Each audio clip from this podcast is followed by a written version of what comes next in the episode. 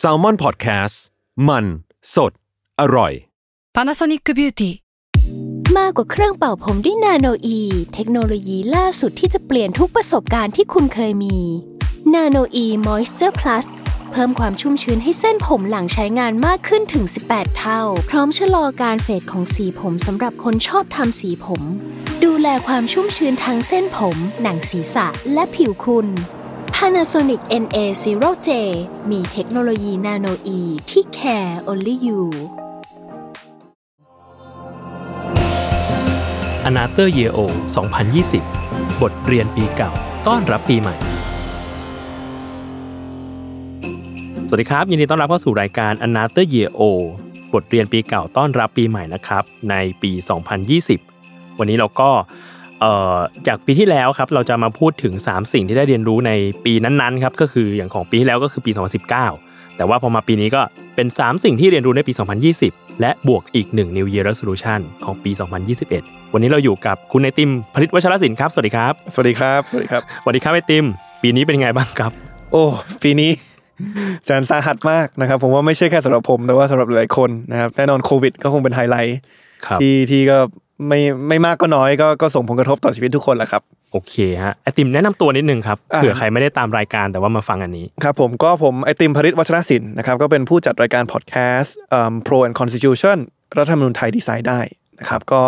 ปัจจุบันสวม 2 บทบาทครับ บทบาทที่ 1 คือเป็น CEO ของบริษัทสตาร์ทอัพด้านการศึกษา ชื่อว่า StartDee นะครับแล้วก็บทบาทที่ 2 คือ เรียกว่าเป็นเอิ่มผู้ก่อตั้งกลุ่มรัฐธรรมนูญก้าวหน้านะครับที่พยายามจะขับเคลื่อนให้มีการแก้ไข แล้วก็ร่างรัฐธรรมนูญฉบับใหม่ครับ ครับผมต้องพูดถึงพอดแคสต์ไอติมนิดหนึ่งครับ ตอนที่เราทำมาเนี่ยเราอยากให้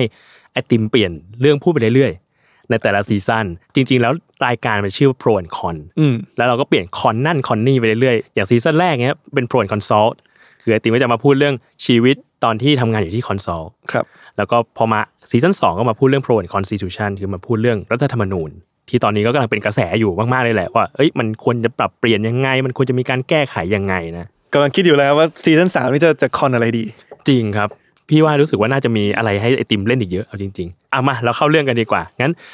ปี 2020 เนี้ยสิ่งแรกที่ไอติมได้เรียนรู้คืออะไรครับ คือผมว่าสิ่งแรกที่ผมได้เรียนรู้เอ่อก็เกี่ยวกับงานที่ผมว่าเป็นงานที่ใหม่สำหรับผมเหมือนกันนะครับคือการคือการตั้งบริษัทใหม่ คือชีวิตทำงานที่ผ่านมาของผมเนี่ยคือจะทำงานในองค์กรใหญ่ๆมาตลอด เราจบมาปุ๊บเราก็ไปทำงานในบริษัทเอ่อ McKinsey นะครับครับที่เป็นบริษัทคอนซอล ใครสนใจไปฟังในซีซั่นหนึ่งได้ครับผมนะอืมขายของดีครับอ่าขายของแล้วก็เสร็จแล้วเราก็ไปเป็นหกหกเดือนเป็นทหารเกณฑ์อันนั้นยิ่งยิ่งไม่ได้สร้างอะไรใหม่ๆเลยอืมมีแต่เขาสั่งให้ทำอะไรนะครับแล้วก็ไปลงสมัครรับรับเลือกตั้ง ไม่รับเลือกตั้งก็ออกมาเอิ่มแล้วก็ลาออกจากพรรคประชาธิปัตย์หลังจากเข้าร่วมรัฐบาลอืมเอิ่มปีนี้เป็นปีที่ผมได้ลงมือสร้างอะไรใหม่ๆเป็นครั้งแรกนะครับอืมก็คือสร้างสตาร์ทอัพขึ้นมาเอิ่มที่ชื่อว่า StartDee ด้านการศึกษา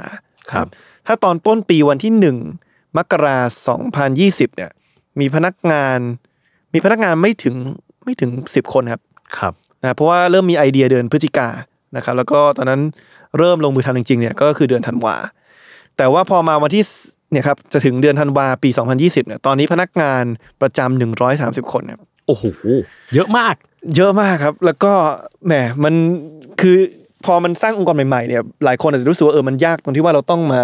มันจะงานที่ทำมันจะเยอะนะครับ แต่ว่าความจริงสิ่งที่ผมว่ายากสุดเนี่ยคือการบริหารจัดการคนอืม คือทำยังไงให้เราได้คนเก่งมา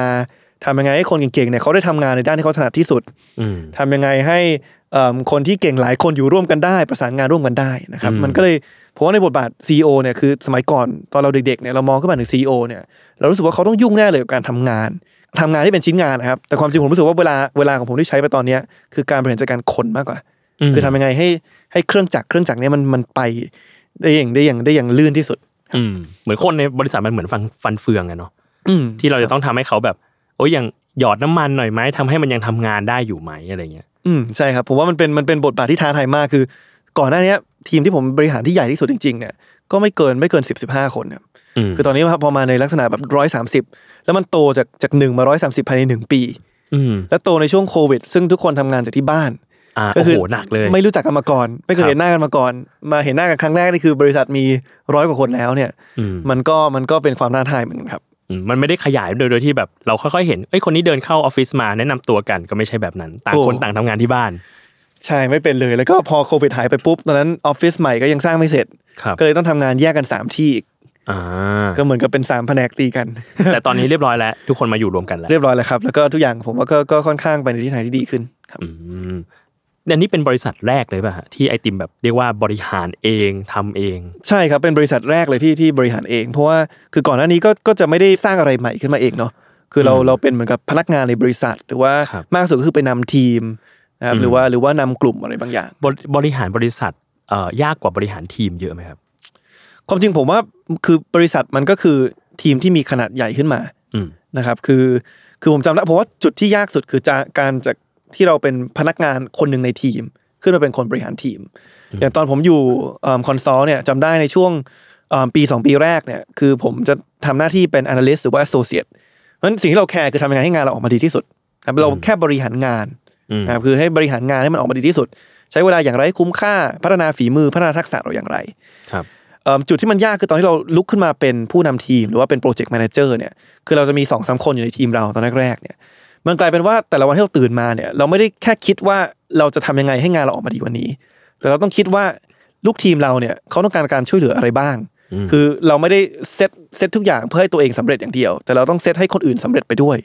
ซึ่งเป็นอะไรที่ท้าทายกว่าเยอะครับ เพราะว่าเรารู้จักคนอื่นไม่ดีเท่าเรารู้จักตัวเองอยู่แล้ว เราต้องไปเรียนรู้ว่าจุดแข็งจุดอ่อนเขาคืออะไร เรียนรู้ว่าสภาพแวดล้อมการทำงานแบบไหนที่เขาจะสามารถปลดล็อกจุดเด่นของเขาออกมาได้ดีที่สุด ครับ พอเป็นบริษัทร้อยสาคนนี่โอ้โห ยิ่งยากไปใหญ่ เพราะเราคือเวลาที่เราจะมีกับคนคนหนึ่งร้อยในในในร้อยสาคนนั้นเนี่ยมันไม่ได้เยอะครับนะครับ เพราะฉะนั้นมันก็ต้องพึ่งการการบริหารหลายหลายลำดับอืมคือเราไม่ได้บางทีเราไม่ได้บริหารคนหนึ่งโดยตรง เราต้องบริหารคนหนึ่งเพื่อไปบริหารอีกคนหนึ่งอืมเพราะฉะนั้นมันโอ้โหมันท้าทายกว่าเยอะครับ แล้วงานนี้มันเปลี่ยนไอติมไปบ้างไหมครับเอ่อผมว่ามันไม่ได้เปลี่ยนความฝันสูงสุดของผมนะ ในการอยากจะเห็นประเทศมันดีขึ้น อยากจะเห็นเอิ่มคนไทยทุกคนได้รับ โอกาสอย่างเท่าเทียมกันที่จะประสบความสำเร็จนะครับแล้วผมก็คิดว่าการได้มาพอมันเป็นสตาร์ทอัพในการศึกษาเนี่ยเอิ่มคือผมก็เชื่อว่าถ้าเราอยากจะเปลี่ยนประเทศอย่างยั่งยืนเนี่ยมันต้องเปลี่ยนที่การศึกษาด้วย เพราะฉะนั้นไอ้เรื่องความเชื่อว่าอยากจะเปลี่ยนประเทศแบบไหน การได้ทำตามความฝันของตัวเองตรงนั้นเนี่ยเอิ่มถึงแม้ว่าเราไม่ได้เข้าไปเปลี่ยนแปลงในสภาณเวลานี้เนี่ยเอิ่มผมว่านั้นเนี่ยไม่ไม่ไม่ไม่ไม่ต่างจากเดิม มันเป็นความฝันที่คงเดิมอือฮึแต่สิ่งที่เปลี่ยนไปผมว่าผมได้เรียนรู้อะไรใหม่ๆเยอะมาก คือทักษะการบริหารเอิ่มองค์กรขนาดเนี้ยเอิ่ม ผมคิดว่ามันทำให้เราเราเห็นถึงความท้าทายหลายอย่างที่เราไม่เคยเห็นมาก่อนเหมือนกันอืมนะครับ แล้วก็คือพูดง่ายๆคือมันมันเป็นงานที่ไม่มีใครมาจัดตารางให้ผมนะอืมคือคือผมต้องผมต้องจับจับได้เองอะว่าเอ่อเราเราจะทำอะไรวันนี้อะไรที่ทำไปแล้วจะเป็นประโยชน์นะครับต้องจับทั้งในทิศทางของธุรกิจทิศทางของเอ่ออุตสาหกรรมการศึกษา ต้องจับทั้งทิศทางว่า เอ๊ะ ตอนนี้แผนกไหนที่มันมีปัญหาต้องการความช่วยเหลือของเรามากที่สุดนะครับ มันเหมือนกับว่า เราไปตอนเช้าเราต้องเหมือนกับ ดมกลิ่นเองอะว่าว่าตัวไหนที่มันอ่าฮะ มันน่าจะเป็นสิ่งที่เราไปทำแล้ว มันน่าจะช่วยเขาได้มากที่สุด อืมครับอะงั้นอันนั้นก็เป็นสิ่งแรกสิ่งของแรกปีนี้ที่ใช่ได้ครับ เรียนรู้ เรื่องที่สองครับ เรื่องที่สองที่ได้เรียนรู้นะครับ อันนี้เป็นอีกอีกบทบาทหนึ่งคือไม่ใช่บทบาทสตาร์ดีแต่บทบาทเรื่องรัฐธรรมนูญ ครับ ก็คือเรียนรู้ว่ารัฐบาลเราเนี่ย ฉลาดมากกว่าที่คิด แต่จริงใจน้อยกว่าที่คิดเยอะ ครับ เพราะว่า ถามว่าทำไมนะครับ เพราะว่าคือการการรณรงค์ให้มีการแก้ไขรัฐธรรมนูญเนี่ยถือว่า เป็นอะไรที่ยากมากนะครับแล้วพอยิ่งเรามาศึกษารัฐธรรมนูญฉบับ 60 เนี่ยเรายิ่งเห็นถึงรายละเอียดที่รัฐบาลชุดเนี้ยหรือว่าคอสชเนี่ยเขาเขียนไว้เพื่อล็อกให้มันแก้ไม่ได้อืมคือพออยากจะแก้ก็ไปเขียนในมาตรา 256 ว่าถ้าจะแก้เนี่ย เสียงส่วนใหญ่ในสภาไม่พอนะ ต้องมีสวอย่างน้อยหนึ่งในสามอืมยอมแก้ถึงจะแก้ได้ก็คือ 84 จาก 250 คนนั่นหมายความว่าจะแก้อะไรก็ตามที่ไปไปกระทบกระเทือนอำนาจของสวเนี่ยก็จะยากมากอืมนะครับ พอเหมือนกับว่าโอเคนักศึกษาออกมาเรียกร้องแล้ว รัฐบาลเหมือนกับออกมาพูดว่าจะให้มีการแก้ไขแล้วเนี่ยก็ยังเห็นความลักไก่ของรัฐบาลในอีกหลายมิตินะครับ อย่างเช่นตอนแรกคือจะมีประชุมพิจารณาว่าจะแก้หรือเปล่า ก็ไปโหวตชะลอไปอีกหนึ่งเดือนอือฮึนะครับตั้งคณะกรรมาธิการขึ้นมามาศึกษาสิ่งที่ตัวเองก็เขียนขึ้นมาเอง ผมก็ไม่เข้าใจว่าจะต้องศึกษาอะไรในในเมื่อคุณเขียนมันขึ้นมาเองครับศึกษาไปอีกหนึ่งเดือน จนในที่สุดโอเค มาประชุมมาพิจารณากันจริงๆว่าจะรับไม่รับ ก็ ก็ถือว่ารับบางร่างเพื่อให้ดูดีมแต่พอไปดูรายละเอียดก็เห็นว่าเป็นร่างที่ไม่ได้นำไปสู่การแก้ไขอย่างจริงจังนะครับอืมคือเปิดให้มีการร่างฉบับใหม่ก็จริง แต่คนที่จะมาร่างหรือที่เขาเรียกว่าสสรเนี่ยสภาร่างรัฐธรรมนูญเนี่ยก็เขียนไว้ให้ว่าให้เป็น 150 คนจากการเลือกตั้ง แต่มีห้อยไว้ว่ามีอีก 50 คนที่มาจากการแต่งตั้ง อ่าอ่าพอไปดูว่าใครแต่งตั้ง ก็ไปเห็นอีกว่า 10 ใน 50 เนี่ยเอิ่มเป็นนิสิตนักศึกษาซึ่งฟังดูดีเหมือนผิวเผินผิวเผินดูดีอืมนะครับเปิดโอ้โหเปิดโอกาสให้คนรุ่นใหม่เข้ามา แต่ก็ไปเห็นว่าคนที่จะคัดเลือกนิสิตนักศึกษาเนี่ยไม่ใช่เขาเลือกเองนะครับกกตเป็นคนคัดเลือก อ่าอ่านี่นะครับมันจะเห็นรายละเอียดเล็กๆน้อยๆที่เขาไปฝังไว้นะครับฝังไว้เต็มไปหมด ในรัฐธรรมนูญฉบับปัจจุบันหรือว่าในกระบวนการการแก้ไขครั้งนี้เนี่ย ที่มันทำให้มันแสดงให้เห็นว่าเออรัฐบาลเองก็ก็ก็มีความเจ้าเล่ห์อยู่ มีความฉลาด แยบยนต์อยู่ แยบยนต์อยู่ แต่ว่าก็มีความจริงใจที่น้อยมากอืมเพราะว่าความจริงตอนเนี้ยในเมื่อข้อเรียกร้องทางการเมืองมันไปไกลแล้วเนี่ยมันไปถึงประเด็นที่มีความละเอียดอ่อน มากกว่าเรื่องรัฐธรรมนูญด้วยซ้ำเนี่ย การการเปิดให้อย่างน้อยประชาชนเข้ามาร่างรัฐธรรมนูญฉบับใหม่เนี่ยมันน่าจะเป็นการประนีประนอม การหาฉันทามติ การแสวงหาข้อตกลงใหม่ที่ที่ง่ายที่สุดแล้วสำหรับรัฐบาล แต่แบบนี้ก็ยังไม่ยังไม่ทำกัน ยังไม่รับกันยังยังไม่รับแล้วก็ยังไม่ยังไม่ทำอย่างจริงใจอืมอืมซึ่งดูท่าก็ต้องเฝ้ามองไปอีกอีกสักพักเลยแหละ มีคนพูดเยอะมากว่าจะเป็นการต่อสู้ที่ใช้ระยะเวลานาน ผมคิดว่าไม่ไม่สั้นเลยนะครับอืมแล้วก็โดยโดยเจตนาคือเขาเขาพยายามจะยื้อเวลาออกไปเรื่อยๆนะครับเขาหวังว่าเราจะหมดแรงอืมแต่สิ่งหนึ่งที่ผมเตือนรัฐบาลตลอดเนี่ยคือ คือคือเสรีภาพอย่างหนึ่งนะที่เขาไม่มีวันควบคุมได้เลย ไม่ว่าจะออกกฎหมายลูกไหนก็ตามเนี่ยคือเสรีภาพทางความคิดอืมคือพอประชาชนเขามีความคิดเห็นแบบหนึ่งแล้วเขาอยากเห็นการเปลี่ยนเปลี่ยนแปลงแบบหนึ่งแล้วเนี่ย คุณไปหยุดให้เขาคิดไม่ได้ แล้วจะนะครับไปกรอบให้เขากลับมาคิดแบบ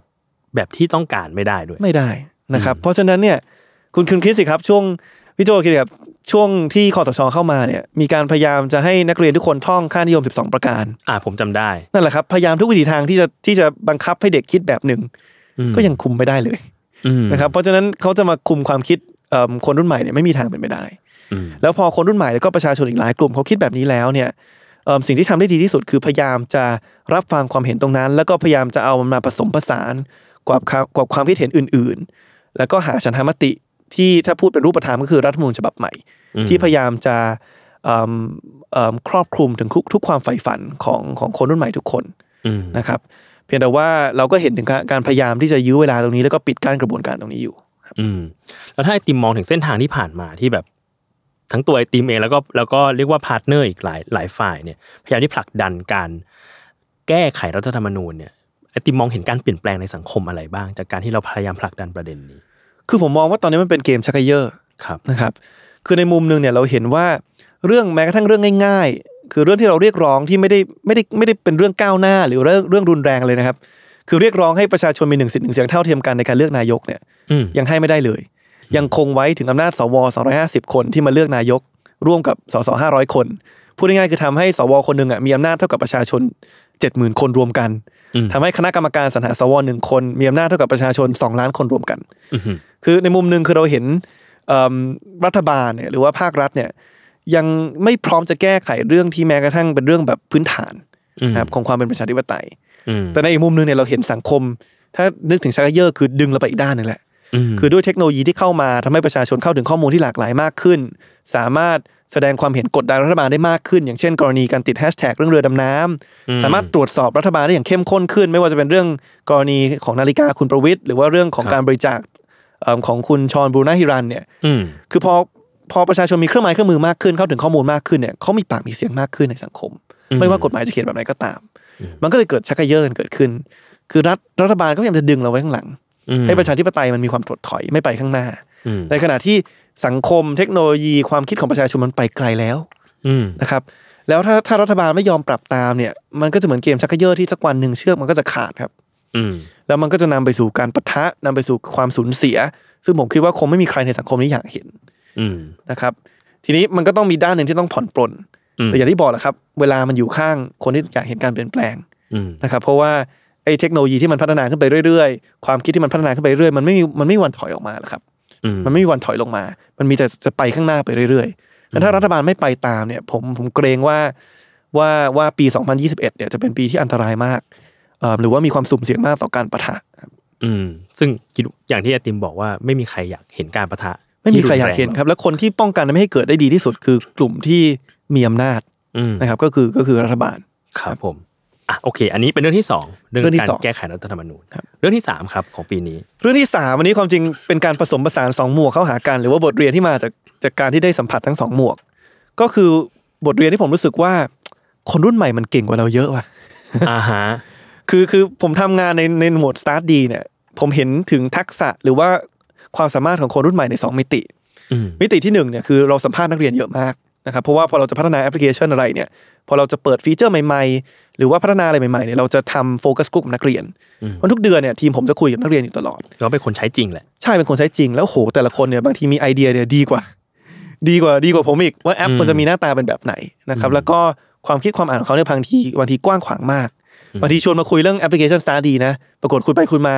เสนอแนวทางการปฏิรูประบบศึกษา ระบบการศึกษา เฉยเลย เฉยเลยนะครับซึ่งดีมากสำหรับผมนะอ่าฮะแต่ว่าถามว่าผมมีอำนาจไปแก้ไหมก็ยังนะครับ ก็อืมก็รอรอพี่เข้าสภาก่อนนะเดี๋ยวพี่แก้ให้อืมแต่ว่าแต่ว่าก็ดีมากคือคือได้สัมผัสเอิ่มความคิดที่ผมว่าเอิ่มน่าสนใจของเด็กมัธยมนะครับ แต่มิติที่สองที่เห็นเอิ่มจากการทำงานสตาร์ดีก็คือว่าความสามารถของคนรุ่นใหม่ที่อยู่ในบริษัท จริงบริษัทผมร้อยสาสิบคนเนี่ยอายุเฉลี่ยอยู่ที่ยี่สิบเจ็ดนะครับโอ้น้อยมาก น้อยมากคือผมเนี่ยอายุอายุสูงกว่าเอิ่มอายุเฉลี่ยอืมนะครับ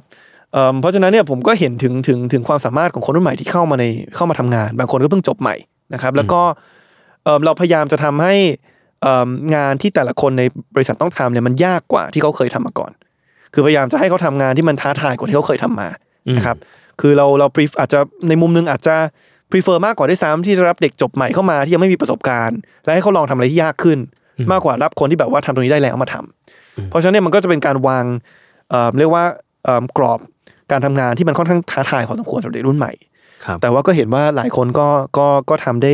ทำได้ไกลกว่าที่เราเราคาดหวังไว้เหมือนกันอืมนะครับแล้วก็คนที่ perform ดีอยู่ในบริษัทหลายคนเนี่ย ตอนนี้กลับเป็นคนที่ประสบการณ์น้อย แล้วก็อายุน้อยด้วยซ้ำครับอืมเพราะในในงานงาน StartDee ก็จะเห็นถึงความเก่งของคนรุ่นใหม่พองานมาพอมางานการเมืองเนี่ยก็เห็นเหมือนกันนะครับผมจำได้ว่า พอผมทำเรื่องรัฐธรรมนูญเนี่ยเราจัดเวิร์กช็อปบ่อยๆเพื่อให้เอ่อ ผู้เข้าร่วมประชาชนทั่วไปเนี่ยมาเรียกว่าเขียนรัฐธรรมนูญในฝันของตัวเองครับ ครั้งแรกที่เราจัดเนี่ยผมจำได้ผมเจอน้องคนหนึ่งซึ่งพอมาแสดงความเห็นเนี่ยโอ้โหรู้ลึกมากนะครับเรื่องรัฐธรรมนูญพูดได้เป็นฉากๆเลยมาตรานี้เขียนอย่างนั้นมาตรานั้นเขียนอย่างนั้นบางทีตั้งคำถามเกี่ยวกับชุดข้อมูลที่เราให้เขาด้วยซ้ำอืมว่าอันนี้เป็นข้อมูลที่ถูกหรือเปล่าอืมนะครับตอนนี้คนนั้นเนี่ยก็เติบโตขึ้นมาเป็นหนึ่งในแกนนำครับของคณะราษฎรก็คือคุณฟอร์ดทัตเทพ อ่าครับครับจำได้เลยวันที่ผมเจอผมเจอเขาครั้งแรกในงานเวิร์กช็อปเนี่ยคือตอนนั้นไม่ได้รู้ว่าเขาเคลื่อนไหวอะไรอยู่ แค่รู้สึกว่าเออน้องคนนี้แบบแบบแหลมคมมากสำหรับอืมสำหรับเอิ่มคนในวัยเขาแล้วก็รู้รู้เรื่องรัฐธรรมนูญค่อนข้างลึกนะครับ ก็เนี่ยแหละครับ มันก็เลยเห็นถึงพัฒนาการของคนรุ่นใหม่หลายคนในในแวดวงการเมือง ผมจำได้อีกอีกคนหนึ่งที่ประทับใจมากเอ่อคือคือน้องมายด์อ่าผมเจอเขาครั้งแรกเนี่ย เวทีของตอนนั้นเป็นเวทีเรื่องรัฐธรรมนูญ พูดเรื่องสว นะครับอืมมีผมมีอาจารย์ปิยบุตรมีอาจารย์เจิมศักดิ์ปิ่นทองอืมแล้วก็มีน้องไม้อืมเจอน้องไม้วันแรกเนี่ยเขาตื่นเต้นมากนะผมจำได้เขาถือสคริปต์ในมือเนี่ยแบบสคริปต์หรือว่ามือข้อมูลสั่นที่เขาเตรียมมา มือสั่นแล้วก็มาพูดกับผมตอนจบว่าโอ้โหแบบหนูตื่นเต้นมากผ่านมาสามเดือนโอ้โห เห็นขึ้นปลาใสอยู่บนเวทีฉาฉาน ผมแบบโอ้โหอืมพูดดีกว่าผมอีก ผมก็เลยแบบ เออ สงสัยเออเด็กรุ่นนี้แบบเรียนรู้เร็วจริงๆนะครับอืมแล้วก็แล้วก็เออแบบค่อนข้างค่อนข้างประทับใจเลยแหละ แล้วก็หลายคนที่ขึ้นปลาใสคือ คือไม่ว่าไม่ว่าเอิ่ม คนที่ฟังอยู่จะเห็นด้วยไม่เห็นด้วยกับเขาว่าเนื้อหาสาระเขาก็ตามนะ แต่ต้องยอมรับว่าว่าเอิ่มความสามารถในการสื่อสารเรียบเรียงประเด็นคิดวิเคราะห์เนี่ยถือว่า ถือว่าเก่งกว่าที่ผมผมทำได้สมัยเด็ก ๆ อะอืมคือตอนนี้ผมขึ้นพูดในเวทีที่มีคนร้อยคนฟังที่ผมยังตื่นเต้นเลยนะอันนี้คนอืมปลาขึ้นคนขึ้นปลาสายนี่คือฟังกันเป็นแบบ เป็นพันๆเป็นหมื่นๆคนณสถานที่นั้น คนฟังอีกไม่รู้กี่คนในในในในออนไลน์ในออนไลน์ เออคือคือยอมรับถึงความกล้าแล้วก็ความเก่ง อืมของของคนรุ่นใหม่ รุ่นนี้จริงๆครับจริงอะคือรู้สึกว่า เยาวชนรุ่นใหม่ๆอะเขาจะเก่งขึ้นเรื่อยๆแหละอืมคืออินพุตมันหาง่ายขึ้นเรื่อยๆ แล้วอินพุตที่มากอะมันจะทำให้เขาเขาเฉียบคมมากขึ้น แหลมคมมากขึ้น มีข้อมูลมากขึ้นในการมาคุยกับคนอื่นๆอะอืมพี่เองมีลูกพี่ยังรู้รู้เลยว่าแบบเด็กมันแบบมันซึมซับเร็วมาก แล้วยิ่ง input เยอะ มันก็จะมีอะไรให้เรียนรู้เยอะมากอะอย่างแบบบางบางฟังก์ชันในมือถือเราไม่รู้นะแต่ว่าลูกกดแล้วแบบเจอ เจอแบบเจอฟังก์ชันเนี้ยเจอฟิลเตอร์เนี้ยอะไรเงี้ยแบบเฮ้ยเราไม่รู้มาก่อนเลยว่าสิ่งนี้มันมี แต่ว่าเด็กเขาเห็นแล้วเขาแบบเขากดได้เขาเรียนรู้เร็วมากอะไรเงี้ย ก็เลยรู้สึกว่ายิ่งรุ่นใหม่ๆไปเรื่อยๆอะเขาจะฉลาดขึ้นเรื่อยอืมๆแล้วพอคนฉลาดขึ้นเรื่อยๆเขาจะตั้งคำถาม ซึ่งพอตั้งคำถามอะ พี่ก็เลยมองว่าในฐานะผู้ใหญ่อะ เราต้องเราต้องมีคำตอบให้เขาอะซึ่งมันต้องเป็นคำตอบที่ที่เขายอมรับได้ด้วยนะ ไม่ใช่คำตอบที่ว่าเอ้ยมันก็แบบเขาทำกันมาแบบนี้หรืออะไรเงี้ยซึ่งมันเป็นคำตอบที่แบบ มันไม่ใช่คำตอบอะมันเป็นแค่การตอบส่งส่งไปเฉยๆอืมแต่ว่าต้องมีคำตอบที่เป็นเหตุเป็นผลให้กับเด็กเหล่าเนี้ยให้กับลูกหลานเรา ให้กับคนรุ่นต่อๆไปว่าทำไมสิ่งนี้ถึงต้องมีอะทำไมสิ่งนี้ถึงต้องทำแบบนี้อะไม่งั้นแล้วเขาก็จะไม่ยอมรับอืมว่ามันจะต้องมีอยู่ อีกอันหนึงที่ผมว่าผมชอบมากคือความคล่องตัวของของเด็กรุ่นนี้นะครับ คือเหมือนกับว่าเขาทำผิดครั้งหนึ่งเนี่ยเขาพร้อมจะเรียนรู้ใหม่แล้วก็ปรับตัวทันทีอืม นะเขาไม่ยึดติดกับกับกับสิ่งที่เขาทำผิดอยู่ซ้ำอืมๆเช่นเดียวกันสมมติเขาไม่เห็นด้วยกับใครนะเดี๋ยวนี้จะมีปรปรปรากฏการณ์ทัวร์ลงนะอ่าใช่ไม่ใช่เห็นด้วยว่าทัวร์ลงปุ๊บเลย แต่ทัวร์ลงแล้วจบเลยนะอืมคือสมมติวันรุ่งขึ้นคนคนที่โดนทัวร์ลงเนี่ยมาพูดอะไรใหม่ที่เข้าหูเขาเนี่ย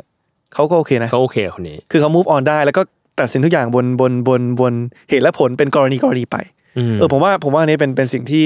สิ่งที่ผมผมเริ่มเห็นนะครับเอิ่มกับคนรุ่นใหม่แล้วก็แล้วก็ต้องฝากความหวังไว้กับเขาแล้วครับนี่นี่ขนาดว่าคุณภาพระบบการศึกษาไทยนี่ถือว่าด้อยกว่าหลายประเทศนะถ้าเอาตัวชี้วัดต่างๆมาวัดเนี่ยอืมขนาดระบบการศึกษาไทยไม่ดีขนาดนี้เด็กยังเก่งขนาดนี้เนี่ยคิดดูสักถ้าสักวันหนึ่งระบบการศึกษาไทยเราดีเนี่ยโอ้โหจะไปได้ไกลขนาดไหน รอวันนั้นเลยครับพี่โจครับอะโอเคถ้างั้นอันนี้เป็น 3 สิ่งที่ไอติมเนี่ยได้เรียนรู้ในปีนี้ ทีนี้เรามาพูดถึงเรื่องของปีหน้ากันบ้าง อยากรู้ว่า 1 New Year Resolution ความตั้งใจที่ไอติมอยากจะทำ ในปีหน้าคืออะไรครับผมอยากให้ความสำสำคัญแล้วก็ให้เวลากับคนมากขึ้นครับครับคือคือหลายคนชอบพูดคำว่า work life balance อืมผมเนี่ยไม่ค่อยเชื่อเรื่อง work life balance เท่าไหร่อืมเพราะว่ามันเป็นการบอกว่าเราต้องเลือกระหว่างงานกับชีวิตใช่ไหมครับ work กับ life อ่าเป็นปฏิปักษ์กันเฉยเลย ใช่ทั้งที่ความจริงผมมองว่างานที่ดีเนี่ยมันเป็นควรควรจะเป็นงานที่ให้ความหมายกับชีวิตเราอืมนะพูดง่ายๆคือ ถ้าคุณเริ่มทำงานอะไรชิ้นหนึ่งอยู่เอิ่มหรือว่าที่บริษัทหรือว่าสถานที่ใดที่หนึ่งอยู่เนี่ย แล้วคุณรู้สึกว่างานเนี่ยมันเป็นเพียงแค่อุปสรรคต่อการใช้ชีวิต คือเป็นอุปสรรคระหว่าง9ก้าโมงเช้าถึง6กโมงเย็นวันจันทร์ถึงศุกร์ที่ทำให้คุณไม่สามารถใช้ชีวิตได้เนี่ย ผมว่าอาจจะต้องเริ่มตั้งคำถามนะครับว่างานนั้นเนี่ยเป็นงานที่เราควรจะทำต่อมากน้อยแค่ไหนอืมนะครับเพราะฉะนั้นผมเลยมองว่างานที่ดีมันต้องเป็นงานที่ให้ความหมายกับชีวิตเรานะคครัรับบผมไม่ได้หมายความว่าคนเราจะต้องทำงานตลอดตลอดเวลานะแต่หมายถึงว่างานที่ทำมันต้องให้ความหมายในเชิงบวกกับชีวิตเรานะครับเอิ่ม แต่ว่าผมคิดว่า balance หรือว่าสมดุลที่ต้องหาเนี่ยไม่ใช่ระหว่าง work กับ life แต่สำหรับผมนะครับ คือระหว่าง work กับ people อือหือคือปีที่ผ่านมาปี 2020เนี่ยผมว่าผมให้เวลาเยอะมากกับการพยายามจะทำให้งานทุกอย่างมันออกมาดีนะครับผมตั้งแต่เอ่องานประจำผมเนี่ยความจริงแค่ทำ StartDee อันเดียวเนี่ยผมก็จะตายแล้วครับอืมครับเพราะว่าการสร้างสตาร์ทอัพใหม่ขึ้นมาเนี่ยใครที่อยู่ในแวดวงสตาร์ทอัพจะรู้ดีว่าโอ้โหเป็นเรื่องไม่ง่าย การบริหารคนจาก จากจากสิบคนตอนมกราขึ้นมาเป็นร้อยสามสิบคนเดือนธันวาเนี่ย เป็นเรื่องไม่ง่ายแล้วก็ใช้เวลาเยอะมากนะครับเอ่อผมก็จะเรียกว่าทุ่มเททุกอย่างแหละ ในการทำให้สิ่งนี้มันเกิดขึ้นมาได้ครับทำให้เราผมเปิดตัวแอปพลิเคชันได้ แล้วก็แล้วก็มีองค์กรที่ขับเคลื่อนไปได้ ยิ่งไปกว่านั้นผมมีอีกบทบาทหนึ่งคือเรื่องของการเมืองเรื่องของการรณรงค์การแก้ไขรัฐธรรมนูญอืมซึ่งปีที่แล้วก็เลยเป็นปีที่พีคอีกของการรณรงค์การแก้ไขรัฐธรรมนูญครับจำได้แบบผมลา ผมต้องใช้วันลาพักร้อนผมเนี่ย ลาเพื่อไปขึ้นเวทีไอรอปราศัยหน้าสภาไม่ได้พักอะไร เสร็จปุ๊บก็ไปออกรายการคุณจอมขวัญเสร็จปุ๊บก็กลับเข้ามาที่ที่บริษัทครับครับล่าสุดผมไปออกรายการรายการดีเบตเนี่ยที่ที่เป็นรายการสดนะครับก็คือแบบประชุมกับทีม HR เสร็จเกี่ยวกับอืมสตาร์ดีประชุมกับทีม marketing เสร็จปุ๊บต้องวิ่งไปถ่ายรายการพูดเรื่องรัฐธรรมนูญแล้วก็กลับมา คือ สมองผมมันสลับไปสลับมาตลอดครับวันๆไม่ได้นอนไม่หลับไม่ได้นอนเลยเอ่อแล้วยิ่งไปกว่านั้นก็มีงานอื่นๆที่เข้ามาด้วยเนาะครับเอิ่มอย่าง บางทีผมก็เป็นคนใจอ่อนอะเวลามหาลัยชวนไปพูดเรื่องนู้นเรื่องนี้เนี่ยเราก็รู้สึกว่าเออเราตอนเราเป็นนักศึกษาเราเรียนรู้เยอะจากเวลาวิทยากรมาพูด เราก็รับไปหมด มันก็เลยเยอะมาก ซึ่งผมว่างานมันก็ออกมาดีระดับหนึ่งนะ ผมก็พึงพอใจกับผลงานที่ออกมา แต่ว่าอันหนึงที่ผมรู้สึกว่าผมให้ความสำคัญหรือให้เวลาน้อยไปนิดหนึ่งคือความสัมพันธ์กับคนอืมมันเลยทำให้ถึงถึงแม้งานออกมาดี เรารู้สึกว่าเวลาที่เราได้ใช้กับคนที่เราอยากจะใช้เนี่ยมันมันน้อยไปอืมหลายครั้งผมใช้เวลากับคนคนหนึ่งผมไปทานข้าวเอิ่มไปพบปะพูดคุยแล้วผมรู้สึกว่า เอ๊ะทำไมเราไม่ได้ใช้เวลามากกว่านี้กับคนคนนี้อืมแล้วก็เกิดขึ้นอืมแล้วมันก็จะเกิดเหตุการณ์บางอย่างที่ทำให้เราแบบ มันก็มันก็ ผมว่ามันก็ทำให้เราเอ่อเรียกว่ากระตุกมาคิดเหมือนกันนะครับ อย่างเช่นเวลาแบบมีน้องบางคนที่เราแบบ เออเราสัมภาษณ์กันกับมืออะรับเข้ามาทำงานได้ดี แล้วเขาอยากจะลาออก อืมแล้วก็แบบโอ้โห คือโอเค ผ่านไปปีหนึ่งเข้าใจแหละมีเหตุผลที่ว่าทำไมถึงอยากลาออกแต่เออเราไม่ได้ใช้เวลากับน้องคนนี้เลยอะอืม คือไม่ได้ไม่ได้คุยไม่ได้พยายามจะโค้ชไม่ได้พยายามจะสอนถ่ายทอดความรู้เราให้เขาไม่ได้พยายามจะจะจะทำความรู้จักเขาเลยอืมแต่เข้าไปแหละอืมนะครับ หรือว่าแม้กระทั่งคนรอบข้างอย่างครอบครัวอย่างเพื่อนอืมนะครับ หรือว่าหรือว่าคนรอบตัวเราเนี่ยเอ่อก็ใช้เวลาอาจจะไม่เพียงพอสักเท่าไหร่กับพวกเขานะครับ เพราะฉะนั้นสำหรับสำหรับผมปีหน้าเนี่ย คือก็รู้ว่าเป็น resolution ที่ยากนะครับเอิ่มแต่ว่าก็เป็นสิ่งที่ต้องทำคือการให้ความสำความสำคัญกับคนมากขึ้น อืม คิดว่าปีหน้าจริง ๆ พี่ว่าไอติมก็น่าจะน่าจะวุ่นขึ้นอีกอะฮะขอบคุณนะพี่โจแต่ว่าขอเป็นกำลังใจให้ในการที่จะ balance ให้ได้ระหว่าง work แล้วก็ people ครับครับผมอ่าโอเค งั้นอันนี้ก็คือทั้งหมดของ a n a t h e r Year O เทปของไอติมในเทปนี้นะครับ ก็คือ 3 สิ่งที่เรียนรู้ในปี 2020 แล้วก็ 1 ความตั้งใจสำหรับปี 2021 ครับ วันนี้ก็ขอบคุณไอติมมากๆที่มาพูดคุยกันครับผม รายการเรายังมีเทปอื่นๆเนี่ยนะครับ อีกรวมแล้ว 17 เทป ปล่อยมาพร้อมกันเลยครับ ในวันนี้วันคริสต์มาสนะครับ ก็ขอให้ทุกคน Merry Christmas แล้วก็ Happy New Year ครับ สวัสดีปีใหม่ครับ ขอบคุณมากครับ ไว้เจอกันครับ